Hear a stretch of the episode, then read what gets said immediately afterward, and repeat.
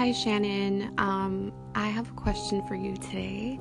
I have been in a relationship with the same man for 10 years.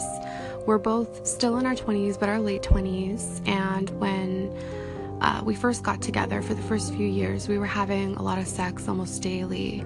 And in the last two years, um, I've noticed his sex drive has gone down to we'd have sex two times a week to once a week, and now I'm lucky if I even get it once a month. Um, it's made me feel really frustrated to like the point of tears because even if I try to initiate, I just feel rejected every time because you know he doesn't get hard or anything like that. Um, he is trying to deal with it, and we've tried other things, but it's not the same as having sex. So I wanted to see if there was any advice you could give. I mean, he's gone to the doctor, we're trying our best, but I'm really struggling. Hey Liz, girl, why you gotta choose that doom and gloom music? That sounded like doomsday. Um, it strongly sounds like your partner suffers from a form of erectile dysfunction in which um, becoming erect is not as easy as it used to be. And there can be a number of reasons that happens for people.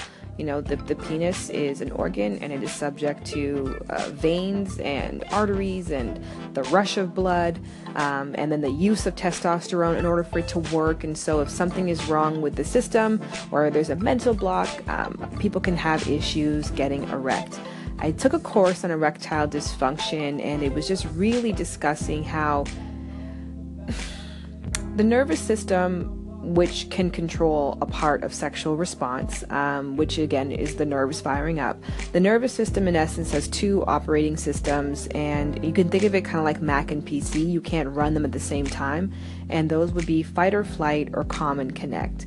And fight or flight is when our nerves are firing rapidly, we're in a state of metacognitives, cognitiveness, we are super aware of all that's around us, and you know, of course, we can experience and feel things because we're in a reactive state.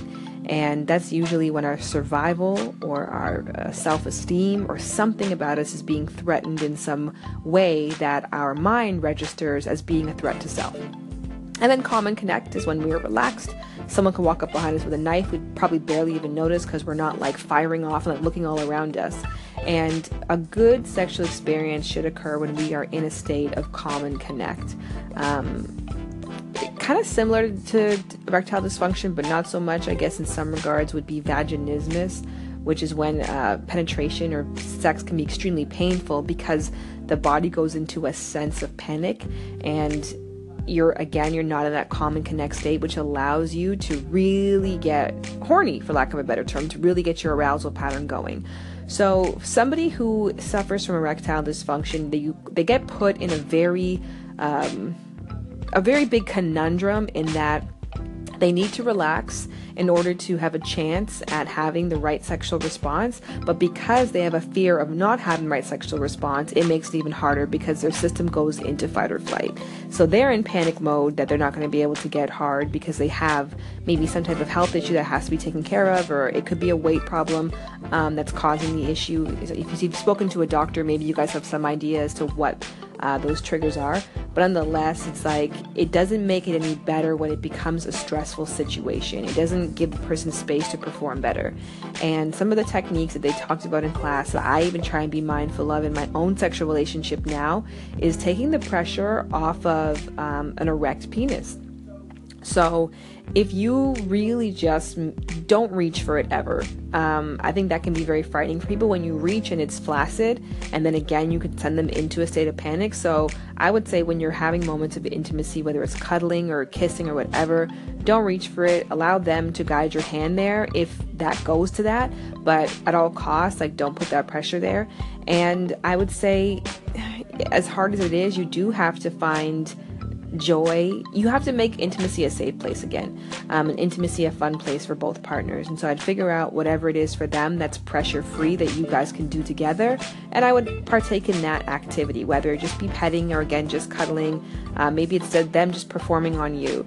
And once you take the pressure off and allow them to sort of steer the reins and be successful sexually, then maybe you might sort of see a better response Of course, that will be coupled with whatever medical advice you guys were given in order to uh, address the issue at hand, because it doesn't sound like it's an issue of desire.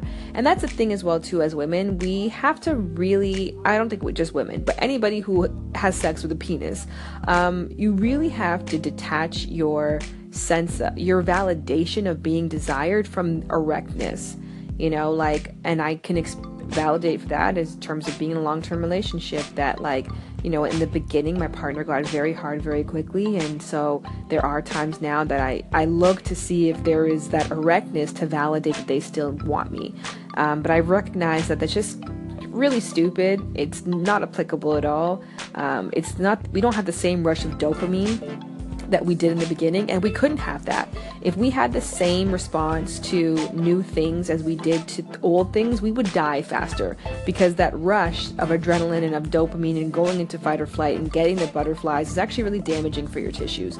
So it's not safe for us to like have those like thrilling experiences, you know, as we do move. I got caught off on my last recording, but I feel like I was rambling anyways. That was Escape, Just Kick It. And I chose that song because it's a really overlooked component of a good relationship is providing a place of relaxation um, and that in many ways is expectation free. That isn't about you in that moment, but just about allowing your partner to get to that zone of being their best self. And the benchmarks of a good relationship are emotional regulation, self insight, and mutuality. And mutuality, of course, is I scratch my back. I always fuck that up. I scratch your back, you scratch my back. And so when we provide that atmosphere for our partner to just kick it and to have a space that is stress free for themselves, hopefully in return they provide that for us. And especially when our partner is in need or going through some kind of stress or, or on a, um, a health issue, we want to extra, you know, be sensitive to providing that for them. So I would suggest that. I mean, ultimately, I think if this problem persists, it may not be unreasonable to talk about other sexual options. There's monogamish options out there. Maybe it's even like using webcams and you know other interactions, or it could be chat rooms. Um, and then of course there's opening the relationship. If you just continuously find that you guys are not sexually compatible and that your needs aren't satisfied, but you're still happy with the relationship itself and the quality of the partnership. Uh, those are things to consider, but that might be down the line for you guys, or it could be an immediate thing if both of you kind of realize, like, look, we've gone to the doctor, we've tried everything, and we just still aren't gelling on this lane. A lot of couples do find that opening their relationship up can be positive, especially when libidos or sex drives are completely different. So it alleviates pressure from the one partner. My rice is finished. Hold on yeah so it alleviates part um, it alleviates stress from the one partner um, and then gives a healthy outlet for the other partner that of course doesn't put them in jeopardy of being a bad person or of betraying their partner. Anyways i hope that's helpful for you and up next is the homework for the rest of you all right, so in honor of Liz's question, your homework today is to tell me how you know that your partner is horny for you in a moment, other than touching their genitals. So, without you having to directly put your hand or put your leg or whatever it is against their genitals to get the indicators, what is it that they do or say or the look in their eyes that lets you know that yes, they do desire you? Now, my answer to this question, oh man,